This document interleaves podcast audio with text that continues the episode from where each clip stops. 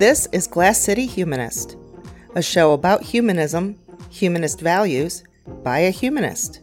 Here is your host, Douglas Berger. In this episode, we take a deep dive on diversity, equity, and inclusion, better known by bigoted people as DEI.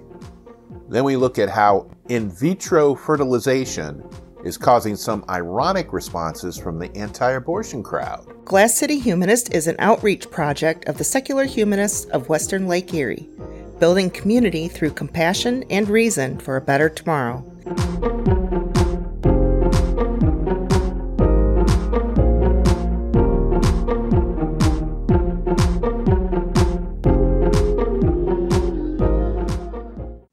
Okay, I wanted to talk a little bit about today about uh, an issue that is currently at the forefront of the Christian nationalist, uh, religious conservative, political conservative nexus.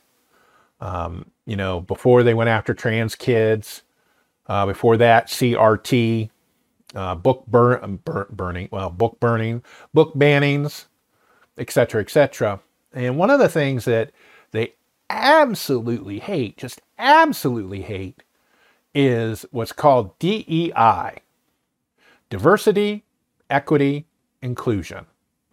Uh, here in Ohio, there's a current uh, state law under consideration that would uh, prohibit universities in Ohio from having anything to do with DEI. And, and you're probably asking yourself, but Doug, DEI is a good thing. Diversity is good. Equity is good. inclusion is good. Yes, they are good. But they have, the conservatives have turned those three letters into a slur like they did with CRT. You know, they, I, I can promise you this that they really don't know what DEI is. You know, they assume that is against white people. And these are people that, that are really upset because they can't use the N word anymore. Uh, I mean, it's, it's a simple fact because it's usually the old white people that are upset with DEI. And so, what I wanted to do is, I wanted to talk about what DEI is, what it really is, so that maybe if it comes up in conversation, that uh, you might know people that start off spouting off about that DEI. Oh, I hate that. Well, then you'd be better informed because I'd rather have people better informed than than hurting people. And so, kind of what I wanted to do first is I wanted to play a clip. Well, it's a really short video from um, this uh, uh, YouTube channel called The Root and it's African American based uh, YouTube channel, uh, fronted and, and and they talk about diversity, equity, inclusion, and kind of give a, a they call it a cheat sheet. So they kind of give a short short definition of it. So I'll go ahead and play that, and then we'll come back and talk about it. Every industry these days is using the term DEI to explain why they are appointing diversity officers, carrying out diversity training, and discussing ways to be more inclusive. But what really is DEI, and why is it necessary? DEI is short for diversity, equity, and inclusion. Here's a breakdown. Diversity is ensuring the representation of all identifiers across races, gender identities, sexual orientations, religions, political beliefs, socioeconomic statuses, and more. Equity is the fair treatment of all previously stated identifiers, making sure every person in the environment has the same opportunities, resources, and support. Inclusion is making sure that the space is comfortable and welcoming to every type of person present. Everybody should feel respected and valued. Host of the 2023 Golden Globe Awards, Jerrod Carmichael, included in his opening monologue that the Hollywood Foreign Press Association, the group of journalists that decide the nominees and the winners of the Golden Globes, didn't have a single black journalist in the association until after George Floyd died. The last time there was a black member was in 2002. This means that the Golden Globes nominations and voting were missing out on black voices that could have contributed to helping black films and shows get nominated and win awards. There's a myth that we aren't innovative and that we don't bring innovative solutions. We are the most creative people. If you look at Google's YouTube platform, Black creators use YouTube not just to innovate, it's monetized. We also network there, and we have built our businesses from entertainment to the arts to science and engineering using a highly creative platform. DEI is put in place to avoid these situations. It is implemented to make sure that from the very beginning, all types of people get the chance to be in the room and make the decisions. Like Google's Chief Diversity Officer, Melonie Parker. For more topics from our cheat sheet series, visit theroot.com. I'm Amira Castilla. Okay, once again, that was The Root. And I'll have a link to their channel up in the show notes so you can check it out. Uh, but so they gave a pretty good summary of what DEI is, um, just so that, you know, in case you weren't following along or maybe you had your, um, you were looking away, maybe you went to the bathroom. but basically, there are three components there's diversity, the presence and participation of individuals with varying backgrounds and perspectives, including those who have been traditionally un- underrepresented. Equity is equal access to opportunities and fair, just, and impartial treatment. And inclusion is a sense of belonging in an environment where all feel welcomed, accepted, and respected. Now, as a humanist, I agree with these points 100%. And it's really important to me that, that a lot of uh, companies and public entities are putting this into action that they're trying to work on being more diverse, more equitable, and more inclusive. Because I think it's very important. Because when you have a people, when you have a community of people with all different experiences, all different life experiences, all different voices, you know that to have the best outcomes, to have a, a great community, you need to include everybody. You need to include uh, white cisgendered men. You need to include trans women. You need to include African American women. Uh, you need to include people from Central America. You know, wherever you can, you've got to do it. Now, most people who are opposed to DEI believe that it is being um, racist towards white people, and that is not the case at all. It has nothing to do with it because white is a race, so it, it would be included in diversity. What, what a lot of these people that are opposed DEI, what they're really upset about is that white people are losing their special privileges. Then you have other people that are upset about DEI because they equate it with affirmative action. You know, and, and people who are, are bigoted towards affirmative action, they believe affirmative action gives uh, people who are not qualified other people's jobs who are qualified, which is not the case. And that's definitely not how that's definitely not how DEI works. Affirmative action says that in a pool of qualified candidates, the company would hire the candidate that best meets the need to be diverse. So if you have a pool of candidates where you have five men and three women qualified for the job, and you want to increase the number of women in your workplace, then you would choose the best candidate from the group of women, from the group of three women. Uh, DEI is where you make sure you have policies and other processes in place that include all the different people in your company. And there have been dozens of studies that have shown that companies that have strong DEI objectives and use them do better and are more profitable. And if you have colleges or universities that have a strong DEI objectives, they tend to be better places. You know, they are able to attract more and more students. And so, why then are right wingers so opposed to DEI? Well, like I said, most of the people that are opposed to DEI are white men, old white men. And they are afraid of losing their special place that they assume that they have because they're old white men. You know, that used to be the default. Um, for example, if if you are a, if you are a, a business owner and you tend to hire people who are like yourself, you are not contributing to your company's DEI objectives. So basically, for equity in the workplace, what you want to do is you want to have equal opportunities, fair compensation, and balanced training and educational prop- opportunities.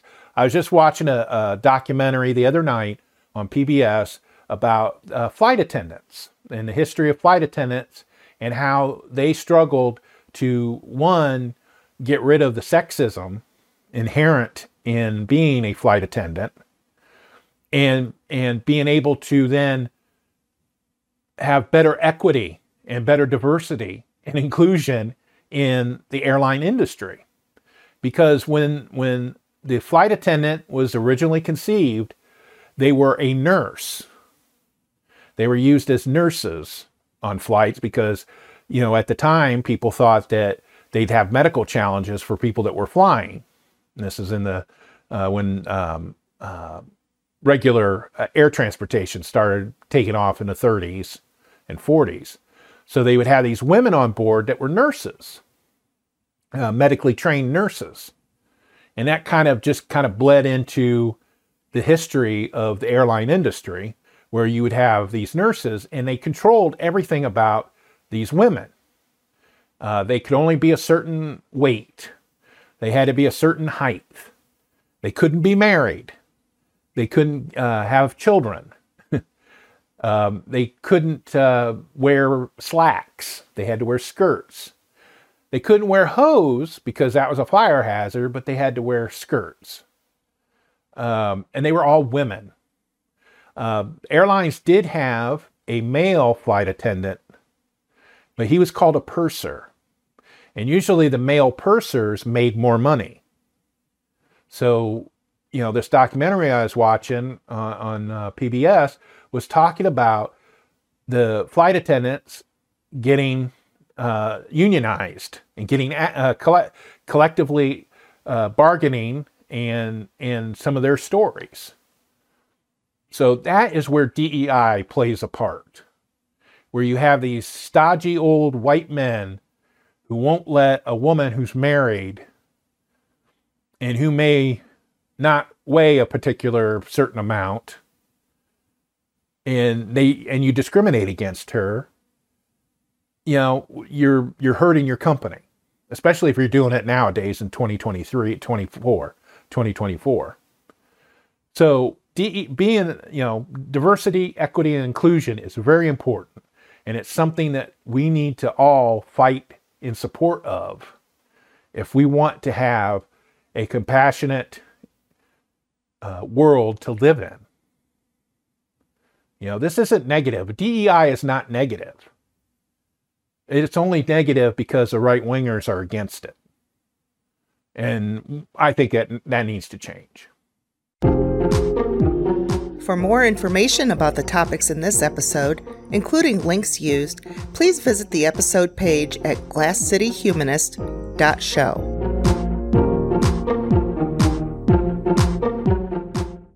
during the struggle for to protect abortion rights here in Ohio, and one of the things that was used, one of the arguments was used and is covered under uh, what ended up being State Issue 1 that protected reproductive rights here in Ohio, was protecting uh, people who decided to use in vitro fertilization, also known as IVF. And that's a process of fertilization where an egg is combined with sperm in vitro or in, a, in glass.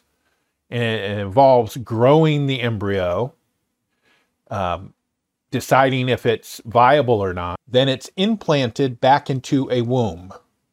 It could either be uh, the womb of the person that donated the egg, or it could be another womb, like you donate it to somebody else. And this is a process that's been going on for almost 50 years, 40 some odd years since the late 70s, that is used for couples who cannot conceive. They cannot have children for one reason or another. And this is one of the techniques that has been used. It's scientifically sound, it's been used for decades, it's very expensive, and mo- in many cases, insurance isn't required to cover it, but a lot of insurance companies do. Um, it's still something that you know you have to have the money to do it. And I know I've had uh, uh, friends and family members I've known who have gone through this process, and they've had like GoFundMe pages to raise money to do it because it's thousands and thousands of dollars to to go through this process.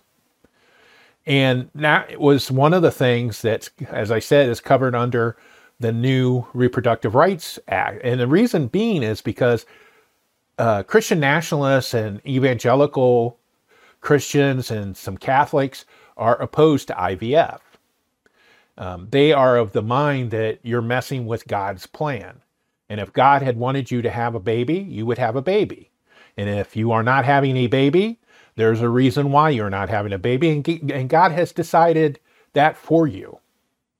And so, if you're using science against the will of God, that has to be stopped. And, and that's why that was included in state issue one was because that was be would be something that they probably would try to go after if they were able to ban abortion. If they weren't able to ban abortion, they might go after it. And so basically, this has happened not in Ohio, but in Alabama. There was a an Alabama Supreme Court decision um, the week of the 20th, February the 20th, that uh, said that that embryos that are frozen for IVF treatments are children under Alabama law. And it says, uh, and, and this happened on the 20th, I believe, and it was by a seven to two vote of the Alabama Supreme Court and it, involves an Alabama law called the Wrongful Death of a Minor Act. Act, the act allows the parent of a deceased child to collect punitive damages against a party who causes the death of a minor child through negligence. And what had happened was that uh, some plaintiffs uh, in a court case had already conceived several children through IVF and and the way the process works is they collect many eggs they fertilize many eggs but they freeze the ones that they don't use so that maybe in a future time they either use those eggs or maybe they're donated to somebody else. But uh, they're kept on they're kept in cry, cryogenic uh, stasis uh, for years. Uh, there was a report when i was reading up on this information that there was a baby that was born recently that had been an embryo frozen for 27 years. So, you know, like I said, the science on this is pretty pretty solid that we can freeze embryos and pretty much all the studies so far have shown that there's no negative effects of doing so. But what had happened was at this fertility clinic eh, that was in this hospital, a patient in the hospital had broken into the clinic through an un, unsecured door uh, that they didn't know about at the time. They had opened up the cryogenic uh, freezer, taken some of the embryos out, and because they're frozen with nitrogen, you just can't touch them with your bare hand. And they tried to do that and dropped it, and it broke and damaged all the embryos that were in this little vial that was being frozen. And that's what the plaintiffs then sued the hospital for wrongful death of a minor. And it went to uh, um, uh, appeals court, and the judge sided with the hospital that that and said that embryos that are frozen like that are not children, and so they're not covered under this law. But then the Alabama Supreme Court came back and said that the embryos qualified as children. And it says the majority declared that the natural, ordinary, commonly understood meaning of the word child includes embryos, which the opinion dubbed extrauterine children, children, children outside the uterus.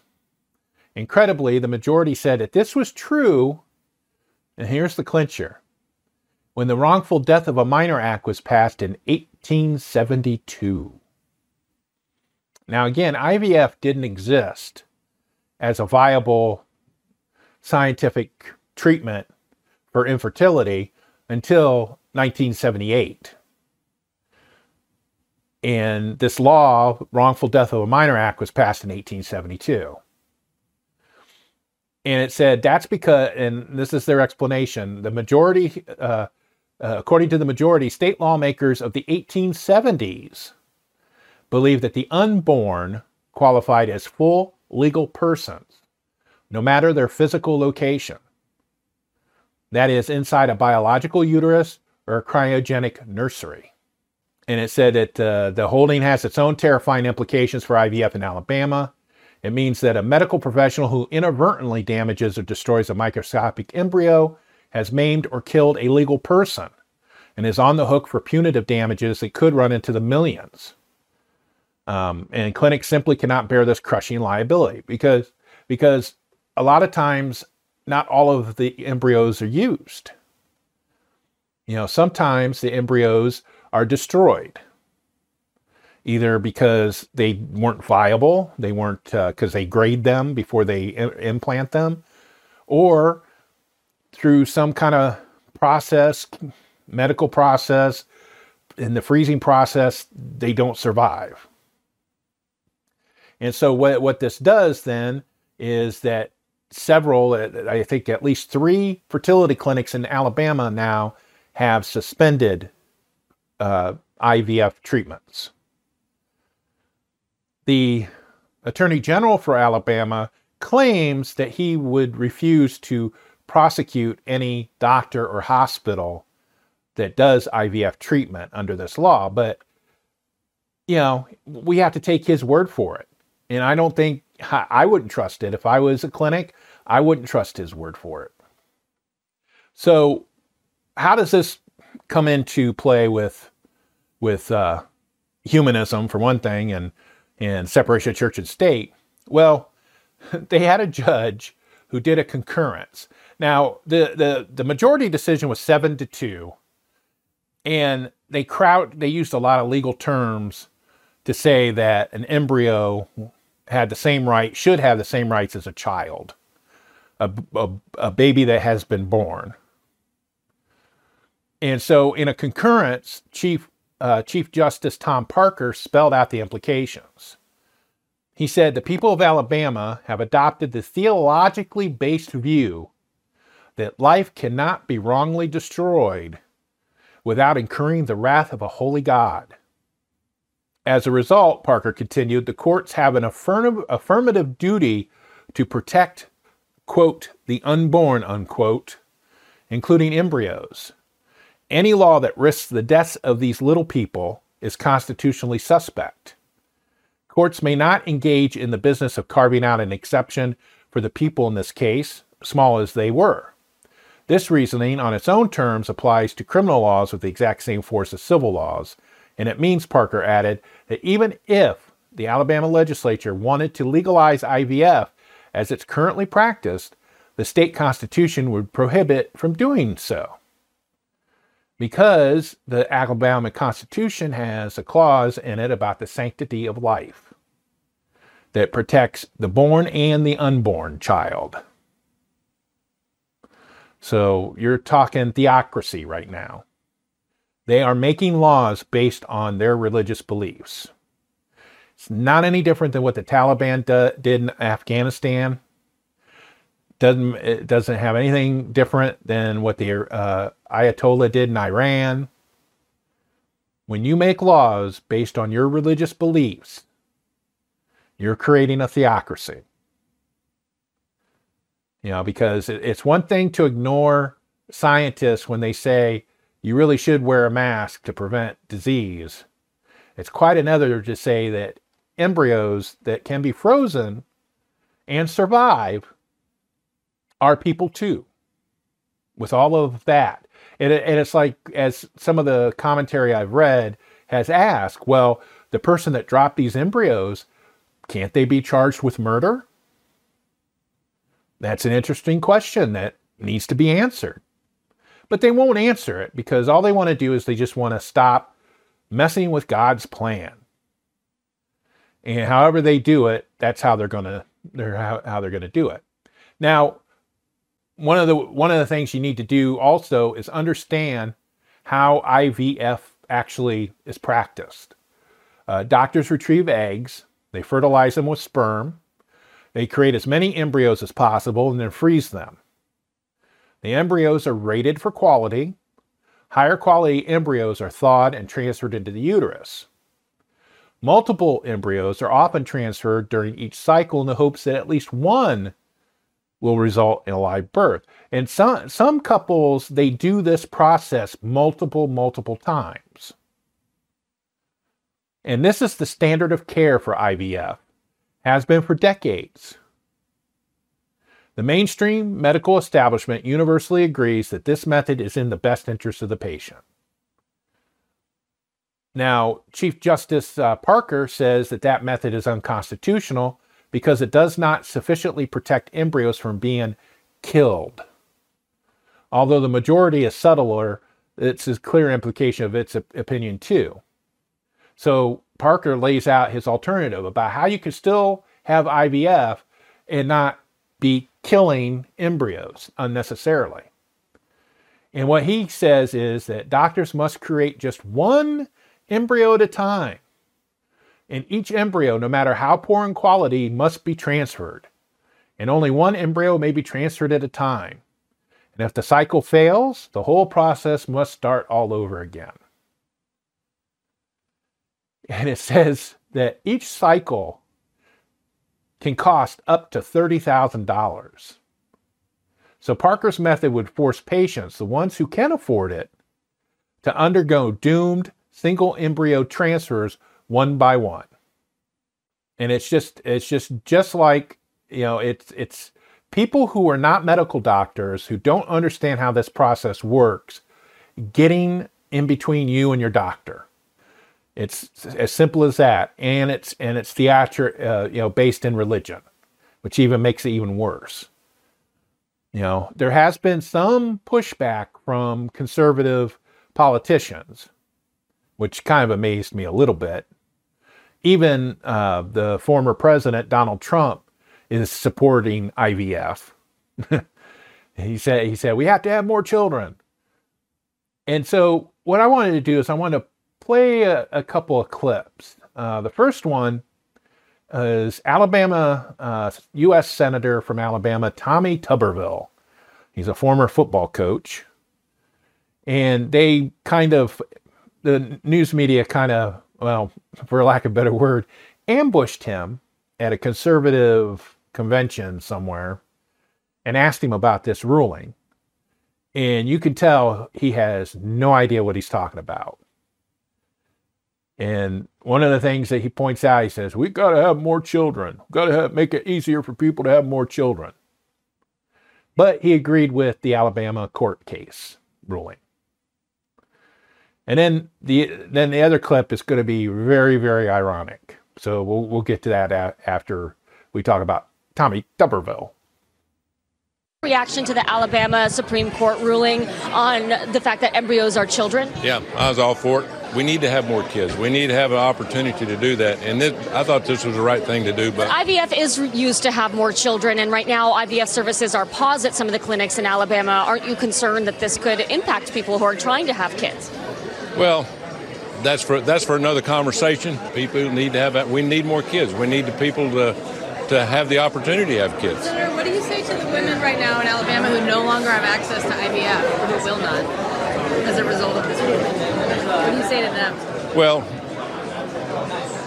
well that's a hard one. It really is. It's really hard because uh, again, you want people to have that opportunity, and and that's what I was telling her. We need more kids. Yeah, I was I was really really pleased as punch when that reporter said, "Well, IVF is about having children, helps people have children," and he's like, "Well, that's a difficult thing to talk about." He doesn't have a clue. Never read the re, never read the ruling. You know, this happened in Alabama. It was big news, not as big as news as when people found out about it. And you would have thought that maybe somebody on his staff had briefed him about it. And uh, you could tell he had no idea And, and that's that's a lot of things with, with these uh, Christian nationalists. They don't know how actual science works. They don't know how technology works. All they know is when they are against it or when they support it. And that's all that matters to them. Now, the next clip I want to play is kind of ironic.